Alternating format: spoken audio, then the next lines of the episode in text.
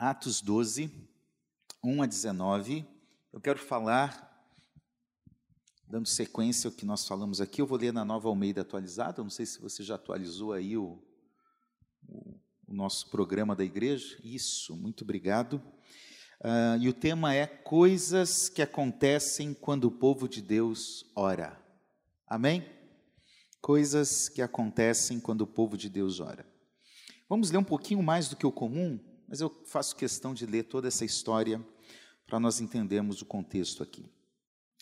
Por aquele tempo, o rei Herodes mandou prender alguns da igreja para os maltratar. Mandou matar à espada Tiago, irmão de João. E vendo que isto agradava aos judeus, prosseguiu mandando prender também Pedro. E eram os dias dos pães sem fermento. Depois de prendê-lo, lançou-o na prisão, entregando-o quatro, quatro escoltas de quatro soldados cada uma, para o guardarem. A intenção de Herodes era apresentá-lo ao povo depois da Páscoa. E assim, Pedro estava guardado na prisão. Mas havia oração incessante a Deus por parte da igreja a favor dele. Guarde esse versículo. Na noite anterior ao dia em que Herodes ia apresentá-lo ao povo, Pedro dormia entre dois soldados, preso com duas correntes. Sentinelas junto à porta guardavam a prisão. Eis, porém, que sobreveio um anjo do Senhor, e uma luz iluminou a prisão. O anjo tocou no lado de Pedro e o despertou, dizendo: Levante-se depressa. Então as correntes caíram das mãos dele. E o anjo continuou: Coloque o cinto e calce as sandálias. E ele assim o fez. E o anjo lhe disse mais: Põe a capa e siga-me. Então, saindo Pedro o seguia, não sabendo que era real o que estava sendo feito pelo anjo.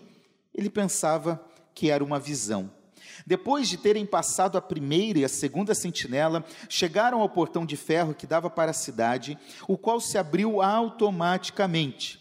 E saindo, enveredaram por uma rua, e logo adiante o anjo se afastou dele. Então Pedro, caindo em si, disse: Agora sei que de fato o Senhor enviou o seu anjo e me livrou da mão de Herodes e de toda a expectativa do povo judeu. Ao se dar conta disso, Pedro resolveu ir à casa de Maria, mãe de João, também chamado Marcos, onde muitas pessoas estavam congregadas e oravam. Quando ele bateu à porta da frente, uma empregada chamada Rode veio ver quem era.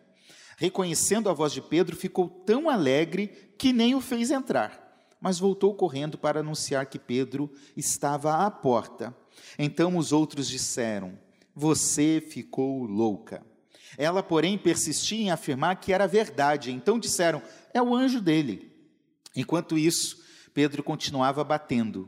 Quando abriram a porta, viram-no e ficaram admirados. Ele, porém, fazendo-lhes sinal com a mão para que se calassem, contou-lhes como o Senhor o tinha tirado da prisão. E acrescentou: Anunciem isto a Tiago e aos irmãos. E saindo, foi para outro lugar. Amém.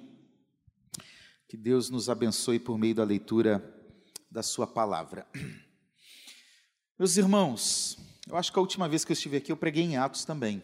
Tenho pregado bastante em Atos. E, e vejo o quanto esse livro é cada vez mais importante para a vida da igreja atual. Atos descreve a história da primeira igreja. Os 30 primeiros anos da igreja, ali de 34 33, 34 até 63, 64. E é por isso que esse livro é escrito entre o ano de 62 e o ano de 63, aproximadamente, através de Lucas, que escreve o primeiro livro, o Evangelho, o Evangelho de Lucas, para escrever tudo o que Jesus fez. E numa mesma obra, mas num segundo volume, ele escreve tudo o que a igreja fez. Então veja que é uma sequência o que Jesus fez e o que a igreja fez. Por isso que é uma obra só, em, eh, desculpa, é um volume só é, em duas partes. É uma obra só em duas partes. E Atos vai escrever muito do que a igreja fez. A gente poderia fazer aqui uma pregação sobre isso, mas aqui cabe destacar: entre tantas coisas que a igreja primitiva fez, ela orava.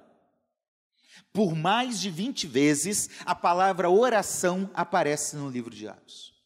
E por outras vezes, a, a, o contexto dá a entender que havia oração naquele meio. Então, aqui nós temos uma igreja que orava e orava muito. Às vezes a gente quer voltar à igreja primitiva, ser como a igreja primitiva. Aqui está um primeiro passo. Nós precisamos orar mais. E aqui nós temos um texto do capítulo 12 que descreve algo muito importante para nós, refletindo sobre a igreja perseguida no mundo. Atos 2, Atos 4, os primeiros capítulos do livro vão descrevendo que a igreja está crescendo, muita gente se convertendo e muita gente sendo conquistada para o Evangelho. E por ela crescer, ela passa a ser uma igreja perseguida. Já em Atos 4, nós temos a primeira perseguição. Os apóstolos são perseguidos pelos religiosos de, de Israel. Atos 5, mais uma vez, nós temos uma perseguição. E nessas duas perseguições, os apóstolos foram presos. Já no início do livro. Atos capítulo 7 vai descrever sobre o primeiro mártir da igreja. Um diácono foi morto a pedradas, Estevão. Então, o contexto que nós estamos vivendo aqui é de uma crescente da igreja e uma crescente perseguição. A, a, primeira perseguição, a primeira e a segunda, Atos 4 e Atos 5, tem a ver com a perseguição dos próprios religiosos, dos judeus, dos líderes religiosos. Mas agora, a perseguição alcança aqui, em Atos 12, um outro nível. Ela alcança o Estado. E aqui nós temos a presença de Herodes, o neto do Herodes que matou João Batista. E agora, pela primeira vez, Herodes, desde a época do, do vô dele, que também se chamava Herodes, está governando uma grande extensão de terra, de área, de regiões naquela época. Era um homem muito poderoso que estava governando. E ele governou essa região aqui onde a igreja está inserida entre o ano 41 a 44. Então a gente já sabe que essa história está nesse tempo aqui. Cerca de 10 anos depois que Jesus ressuscitou e ascendeu aos céus pouco tempo de história da igreja. E aí nós fomos lendo, não vou ler agora para a gente ganhar tempo, mas o, o, texto começa dizendo que ele prendeu alguns da igreja, versículo 1, e maltratou alguns da igreja. Olha o nível: prende, dá um segundo passo, maltrata. O versículo 2 vai ampliar, vai dizer que agora Tiago, um dos doze, o, aqueles primeiros, Pedro, Tiago e João, que, quem lembra da música? Pedro, Tiago e João, no barquinho, no mar da Galileia. Aquele, um dos doze, foi morto a fio de espada. Aliás, cabe lembrar que esse é o último texto em que fala dos apóstolos de forma geral. Depois, Atos 13 para frente, os apóstolos se espalham. Eles só vão se reunir mais uma vez em Atos 15 para o concílio em Jerusalém. Isso quer dizer que a perseguição foi tão forte que foi cada um para um lugar. E foi isso que a perseguição fez na igreja primitiva.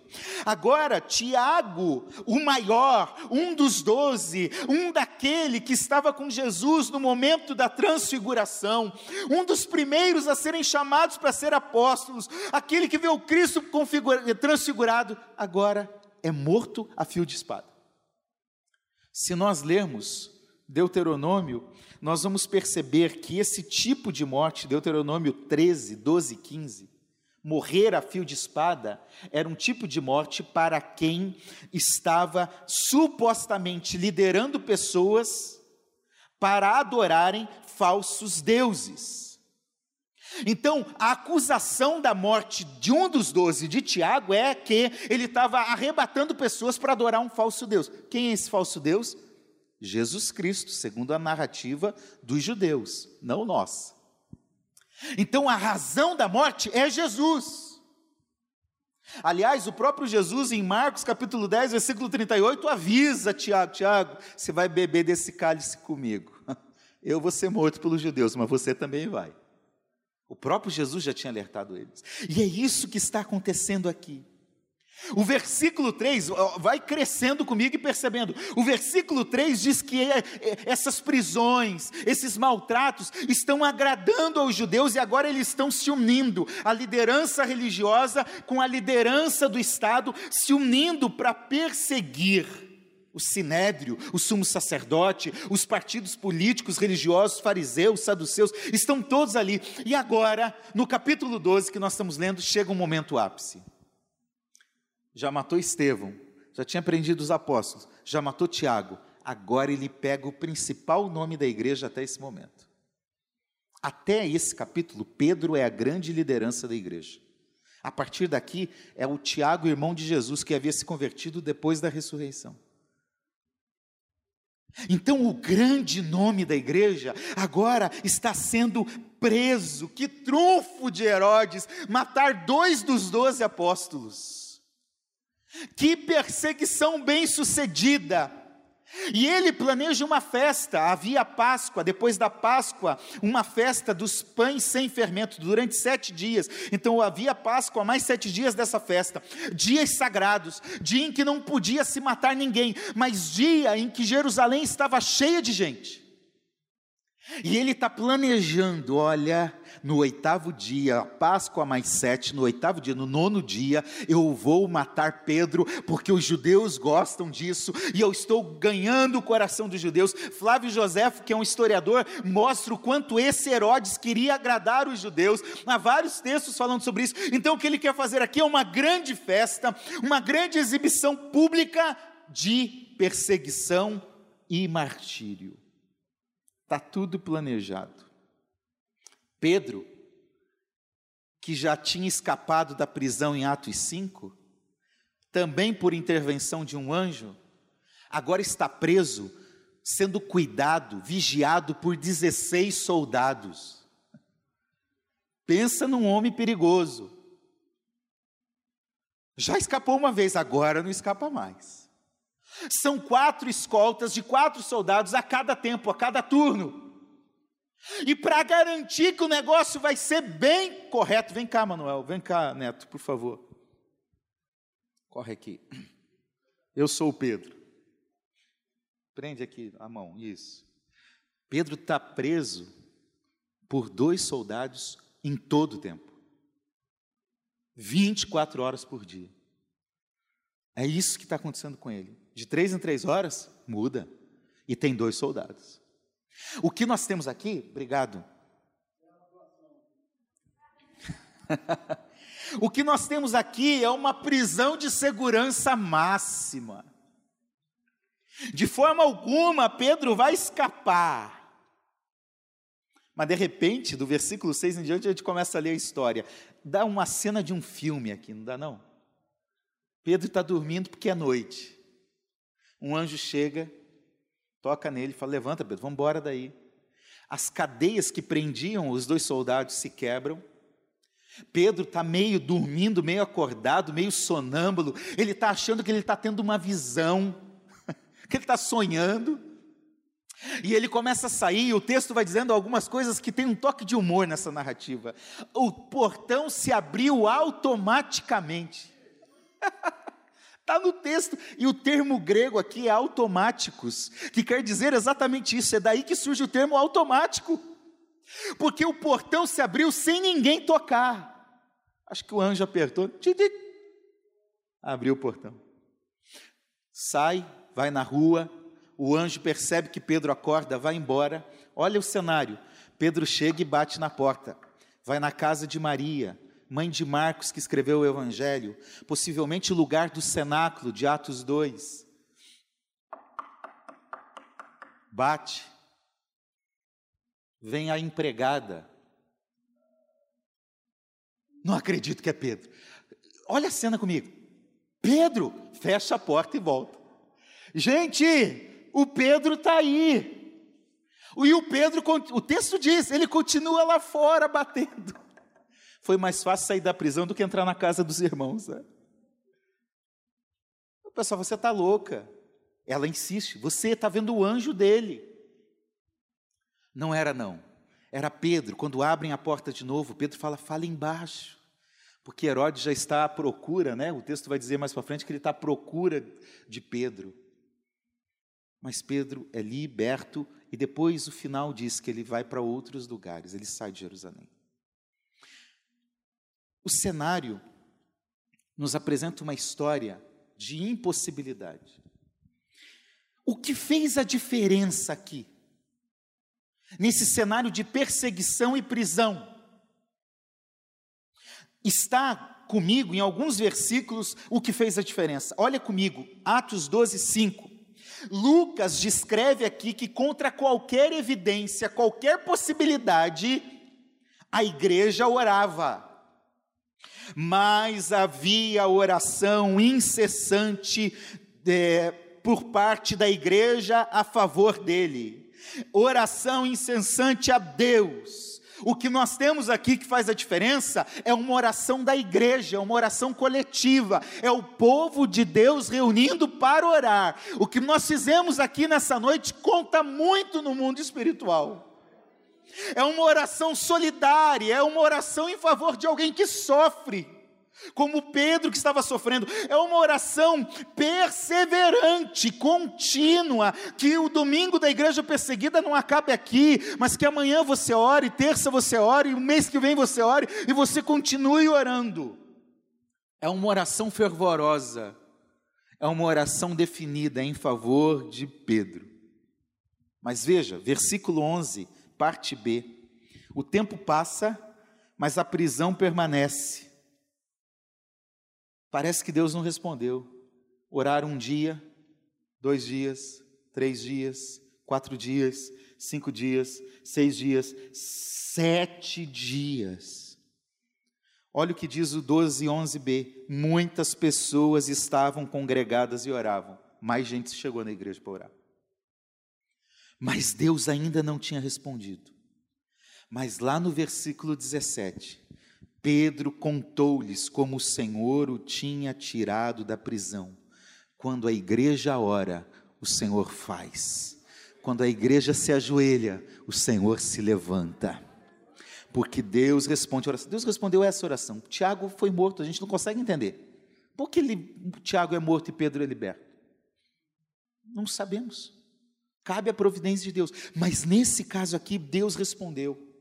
Matthew Henry ele diz que as orações e as lágrimas são os braços da igreja com os quais ela luta não só contra os inimigos, mas por seus amigos. Quando nós oramos, nós oramos por aqueles que nos perseguem, que estão contra nós para nos libertar deles, mas também a oração é uma ferramenta que Deus deu para você orar pela igreja, para você orar pelos teus familiares, para você orar pelos teus amigos, para você orar por aqueles que você ama. É o meio que Deus deu para você se comunicar com ele em favor do próximo.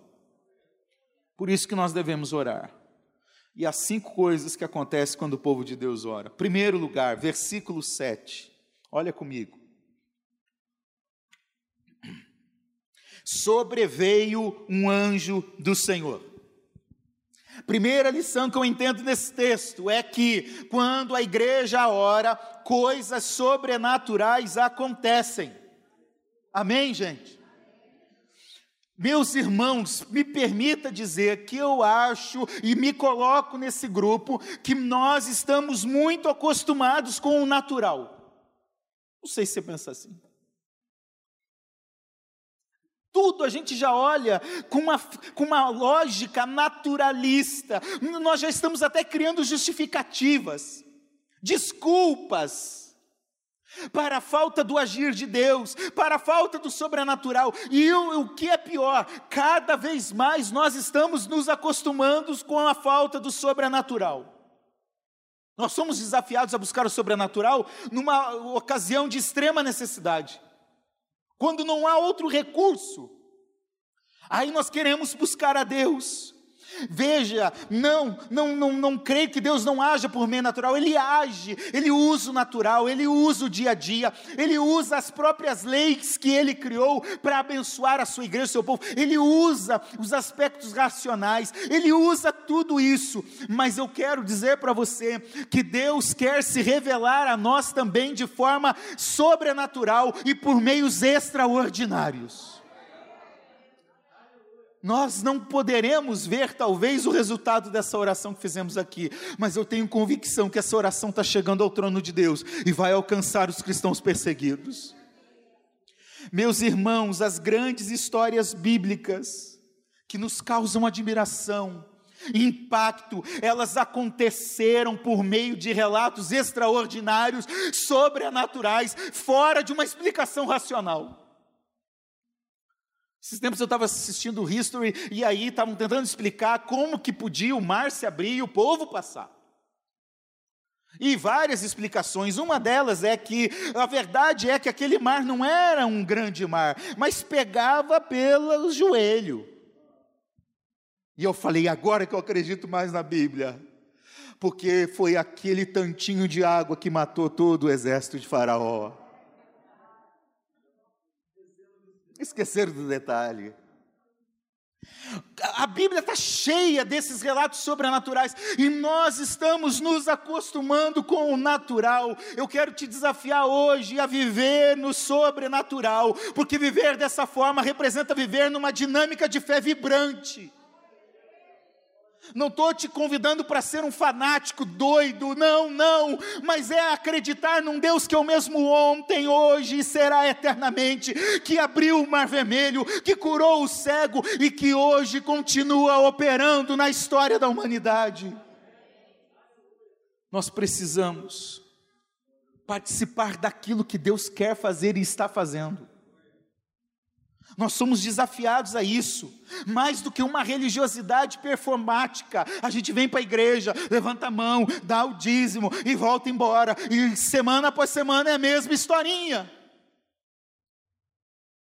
Às vezes sai daqui pior do que entrou. Nós não podemos nos acostumar assim. Nós devemos buscar um sobrenatural de Deus, uma ação sobrenatural que nós não conseguimos explicar racionalmente, porque o nosso Deus, ele opera dessa forma, e a essência dele é essa: Deus não é homem para que minta, ou seja, ele não é como eu, como você, ele não tem a nossa consistência, ele não foi formado como nós, ele é um Deus sobrenatural que age no sobrenatural, um Deus poderoso que tem todo o poder na mão e que está agindo agindo hoje na tua história para também realizar coisas sobrenaturais. Busque isso de Deus. O irmão André não sabia dessa história. Que história bonita. E que orgulho fazer parte de uma igreja como a Maranata. Que fidelidade, que coisa bonita. Ele era chamado de contrabandista de Deus. Não sei se você conhece a história dele. Hoje ele está lá com seus noventa e poucos anos bem velhinho. E a missão Portas Abertas começa justamente com o propósito dele de levar Bíblias para países comunistas que estavam fechados, principalmente no auge da Guerra Fria. E uma certa vez, quando é uma das histórias mais famosas, ele estava levando num fusquinha, ele estava levando Bíblia. E ele conta a história dizendo: Senhor, eu posso ser pego, mas ele ora. Eu falei: Eu vou mesmo assim. E quando ele chega lá num posto em que os policiais o param, ele ora: Senhor, o Senhor abriu o olho do cego. Agora eu oro para que o Senhor feche os olhos do guarda. E a história é tão bonita,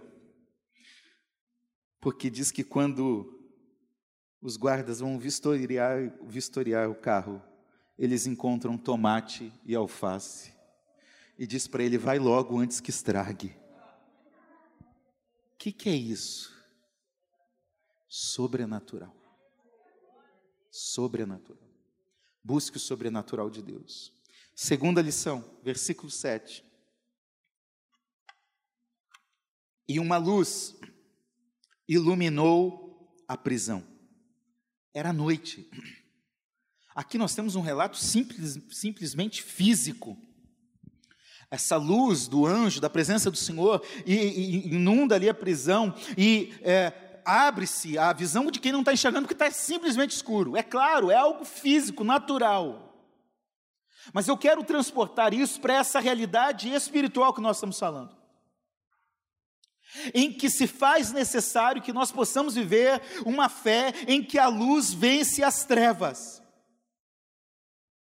Assim como nós estamos acostumados a viver com o natural, a nossa visão está acostumada a ser uma visão apenas natural. E nós esquecemos que há uma batalha espiritual travada. Veja, esse termo batalha espiritual foi mal utilizado por muita gente na década de 90, no início dos anos 2000, criando umas, uns besteiróis por aí. Não é esse tipo de batalha espiritual que eu estou falando. Eu estou falando dessa realidade espiritual que existe, em que sim, o diabo está em ação neste mundo. Por mais que a gente não fique pregando do diabo aqui, nem vamos dar palco para ele, aqui diabo não fala no microfone, não sobe no púlpito e não tem que ficar fazendo show nenhum, mas não é por isso que ele não está agindo. E a gente esquece que há uma ação maligna nesse mundo. Há coisas acontecendo para o mal, e muitas coisas que são malignas, diabólicas, arquitetadas no inferno, nós estamos percebendo como simplesmente algo natural. Ah, fazer o quê?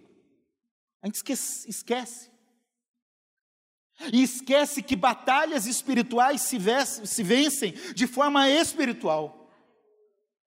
Daniel capítulo 10, versículos de 12 e 13, Daniel estava orando diz que ele ora por 21 dias e ele não alcança a resposta da oração dele. Sabe por quê?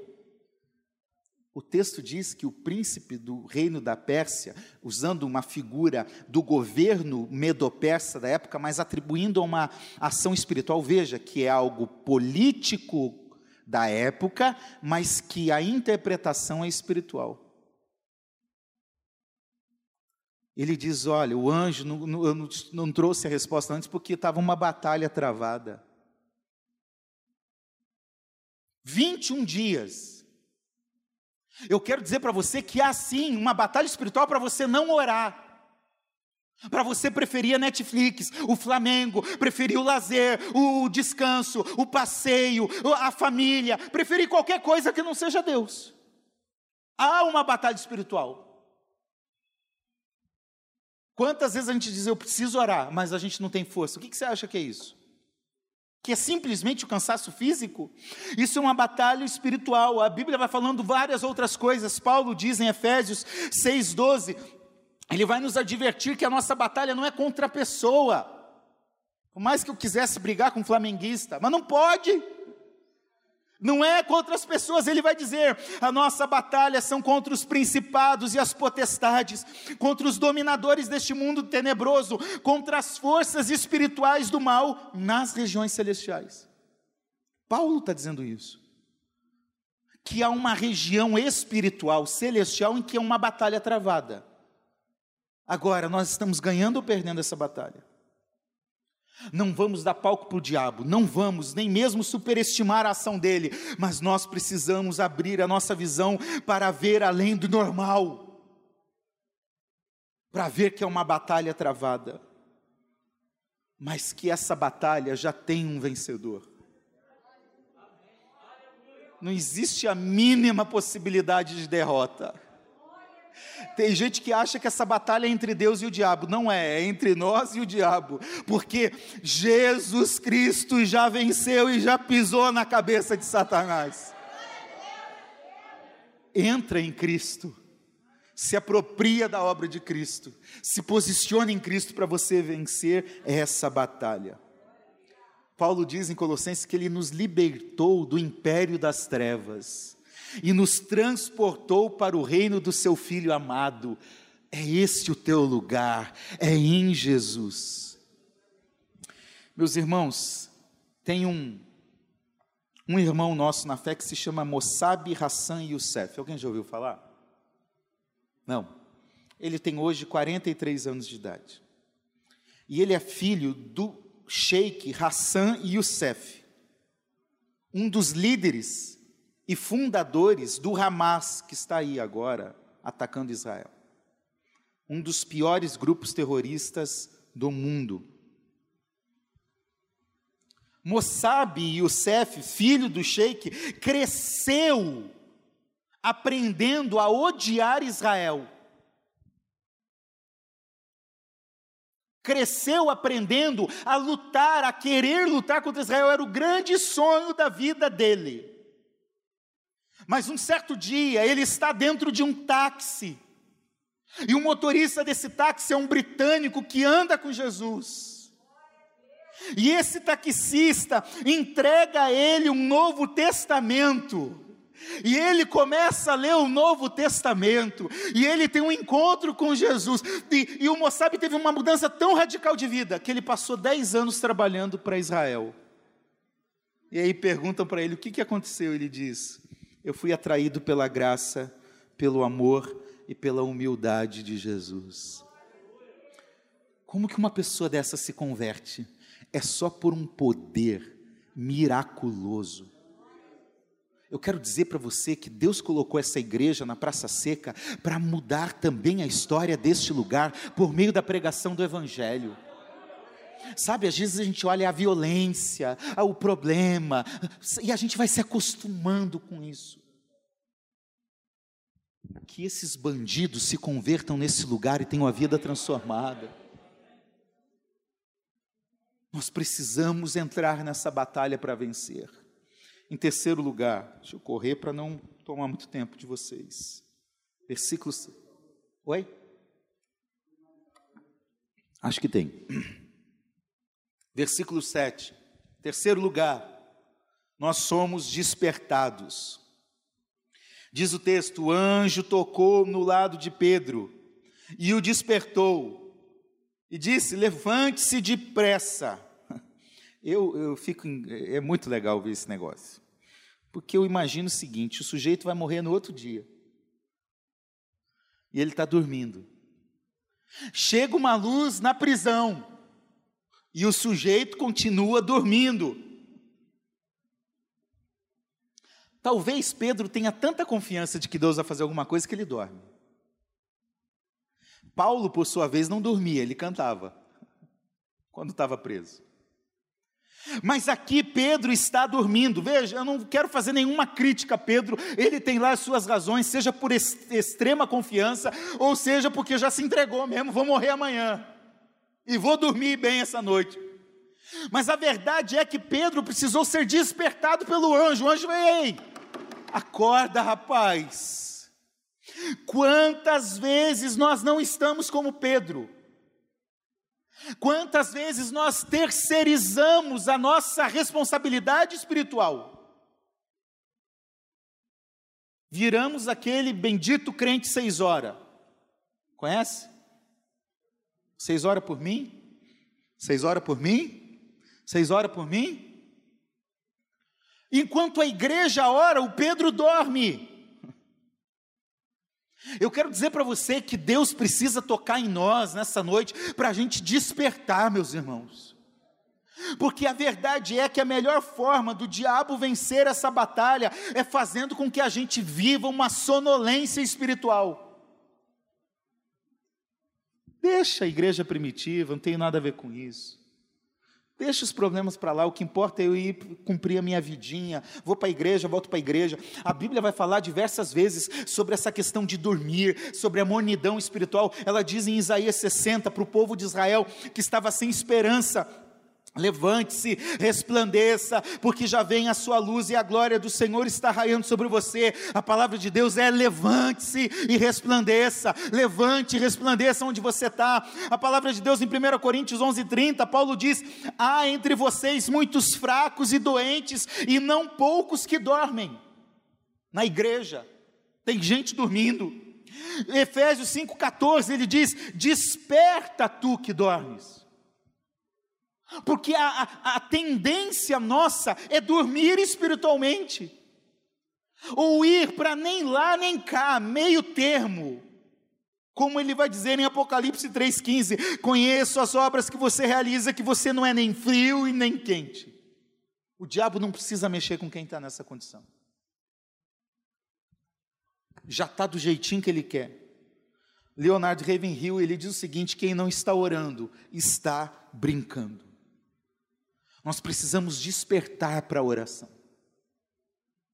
Que nessa noite, cada dia mais possamos perceber que precisamos de um despertamento, que precisamos que orar mais, que Jesus nos faça orar mais, que Jesus nos faça amar mais a Ele, que Jesus nos faça ter fascínio por Ele, fascínio pela presença dEle, que Jesus nos faça amar mais a igreja dEle, que não seja um peso estar na igreja, vir à igreja, que Jesus nos faça orar e amar mais o próximo, aquele que sofre, aquele que chora, aqui Jesus nos faça se comprometer mais e dizer não ao pecado. Nós precisamos de um despertamento espiritual nas nossas vidas.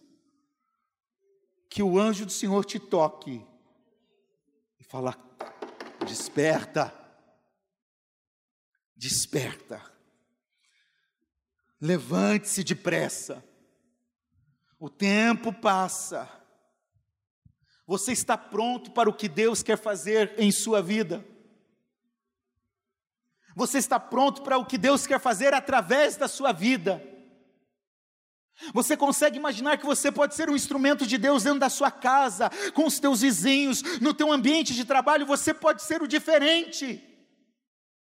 Não se acostume de ser igual, de querer ser igual, mas entenda qual é o chamado missionário de Deus para a sua vida. Desperta nessa noite em nome de Jesus.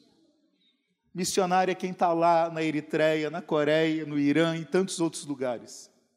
Mas missionários somos nós, com os nossos vizinhos, com os nossos amigos, onde nós estamos. Nós precisamos acordar. Em quarto lugar, versículo 7.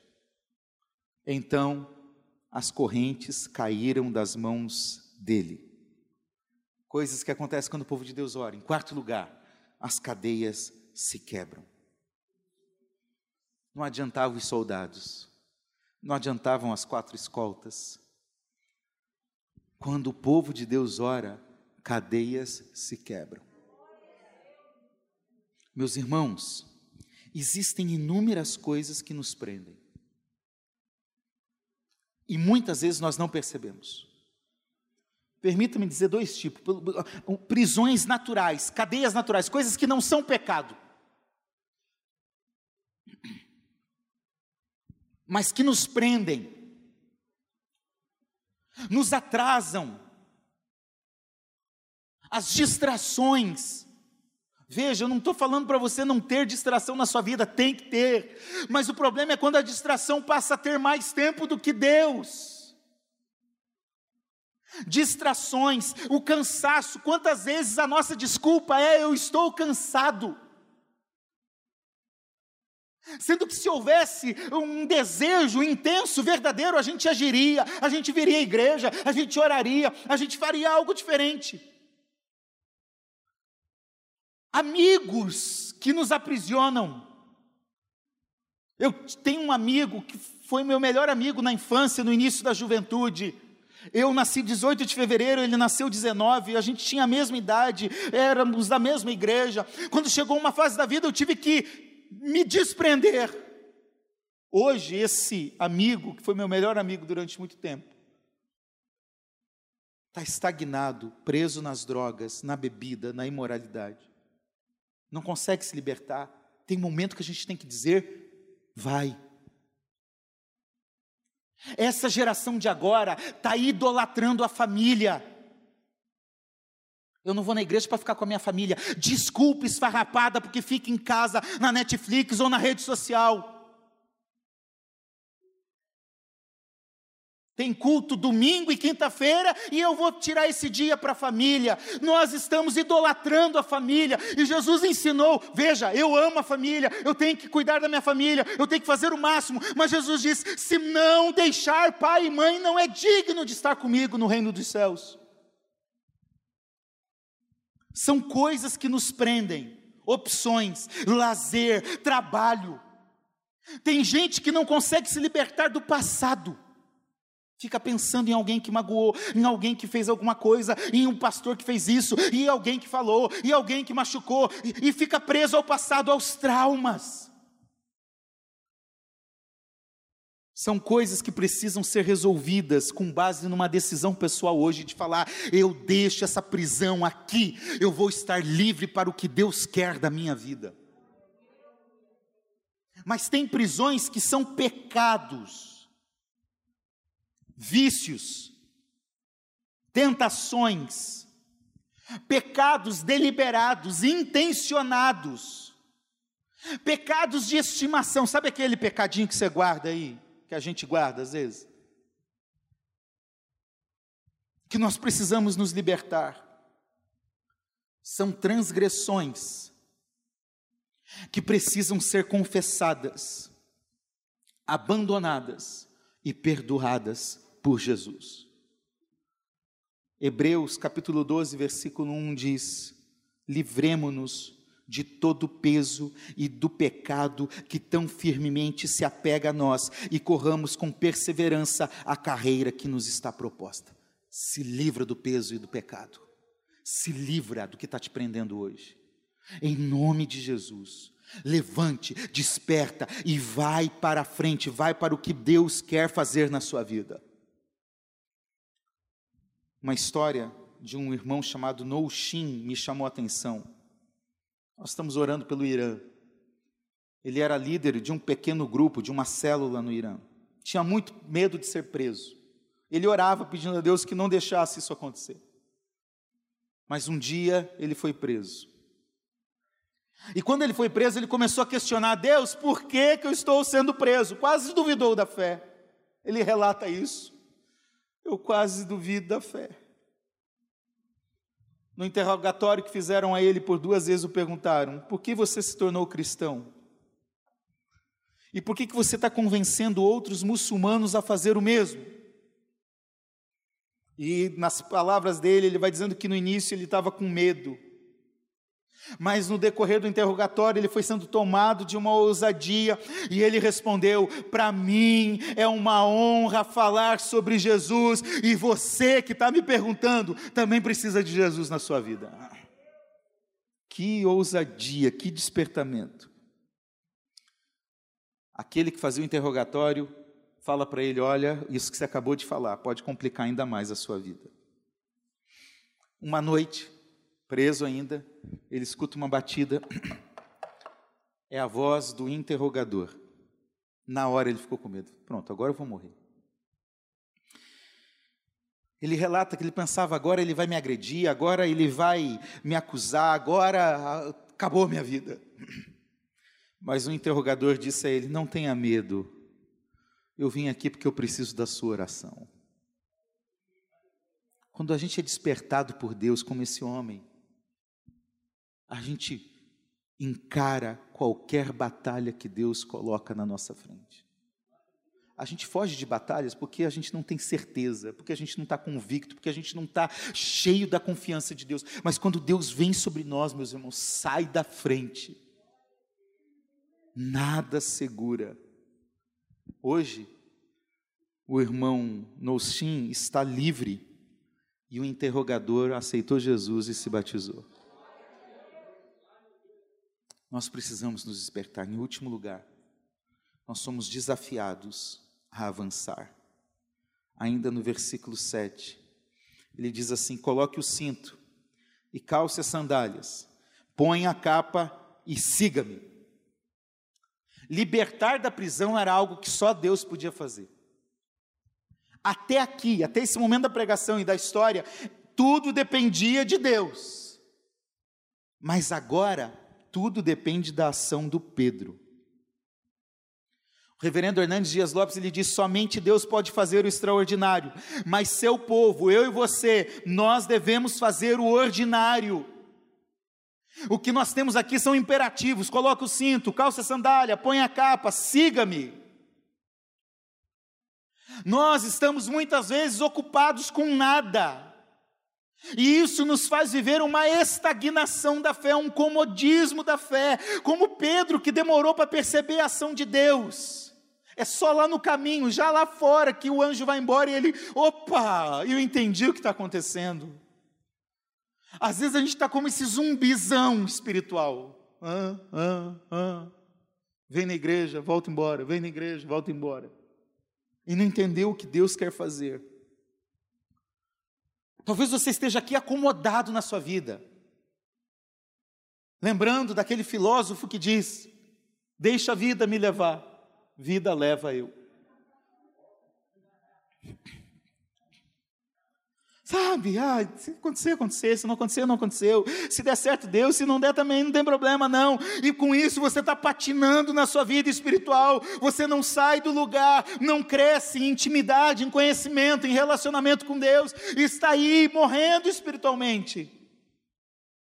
Deixa eu dizer para você, Deus te chamou para avançar, Deus te chamou para avançar, Deus te chamou para crescer, Deus te chamou para ir além dos teus limites, além das tuas possibilidades, e Ele quer que você avance com você mesmo, no relacionamento com Ele, na tua família, na tua história, no teu trabalho. Deus está te chamando para ir à frente.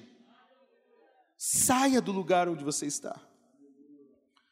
A perseguição não para a igreja, nunca parou. Glória a Deus por isso. A perseguição não destrói a igreja, pelo contrário, ela abre novos caminhos. O versículo 17 diz que Pedro, saindo dali, foi para outro lugar. Depois a gente vai ler na carta aos Coríntios, aos Coríntios, que Pedro vai em Corinto, que Pedro pega a mulher dele e vai viajar vai andando pregando. Na história da igreja, a gente sabe que ele passou um tempo em Roma, ou seja, quando fecha uma porta por causa da perseguição, a igreja se espalha, a igreja cresce, e a perseguição foi o principal fator do crescimento da igreja. Eu não sou de teoria da conspiração, sou muito racional. Mas eu vou dizer uma coisa para você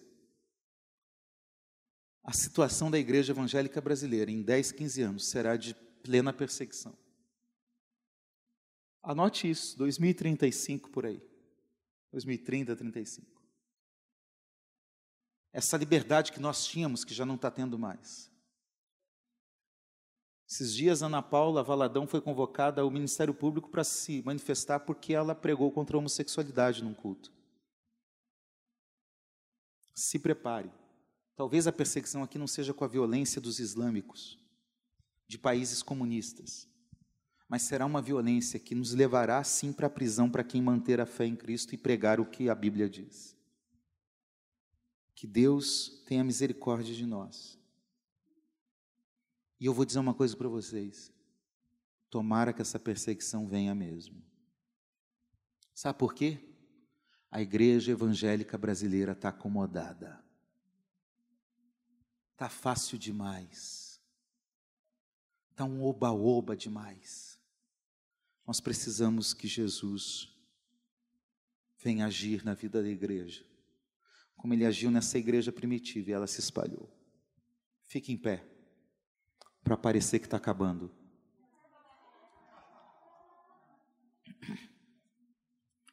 Eu quero concluir dizendo para você: a obra de Deus pode e precisa avançar, mas ela depende da oração da igreja. Olha só, olha para mim aqui. Você está esperando que a igreja cresça, desenvolva, amplie, apenas confiando no, no trabalho do pastor, dos pastores que aqui estão. A turma que está aqui é boa, dá até inveja desse time aqui. Sai. Mas a igreja não vai crescer porque os pastores estão orando e trabalhando e suando e se esforçando. A igreja vai crescer quando você, você, você, você, você, você, você, você, você, você, você, você orar, arregaçar as mangas, evangelizar, trabalhar e fazer a diferença. A obra de Deus pode e precisa avançar, mas ela depende da igreja, ela depende da oração da igreja. A oração não é para um departamento. Tem ministério de oração aqui, culto de oração, culto de consagração. Às vezes tem igreja que cria o ministério da intercessão, o círculo da oração. Não, não é para isso. Tudo bem, deixa o grupo existir, mas é a igreja que é chamada a orar. E a oração tem que desenvolver um papel dominante em nossas vidas. A oração sincera, ela muda circunstâncias. Ela muda realidades. Continue orando. Pastor, eu estou orando e até agora eu não recebi a resposta. Não tem problema. Às vezes a hora de Deus é como nessa história. É os 45 do segundo tempo. Por que, que Deus não libertou Pedro no primeiro dia, no segundo dia, no terceiro dia? É porque no, no outro dia ele seria martirizado. Então é naquele dia, um pouquinho antes, de madrugada. Ore. Talvez você vai orar um ano, dois anos, cinco anos. Talvez um dia, não sei. Mas continue orando. Deus responde oração mesmo quando a gente acha que Ele não fará. Olha a igreja orando para Pedro ser livre quando Pedro vem, quer entrar dentro da casa. Não é, não é ele, é o anjo dele. Às vezes nem a gente acredita na resposta de oração. Como a igreja primitiva. Mas graças a Deus que a resposta não depende de nós, a resposta depende daquele que está recebendo a nossa oração. Quero dizer para você que o sofrimento, olhe para mim aqui, sofrimento faz parte da caminhada cristã. Você nunca vai ver uma placa aqui na frente dessa igreja dizendo pare de sofrer. Porque na caminhada cristã nós podemos sofrer. Nós podemos ser perseguidos, mas é com fé em Jesus que nós vamos vencer.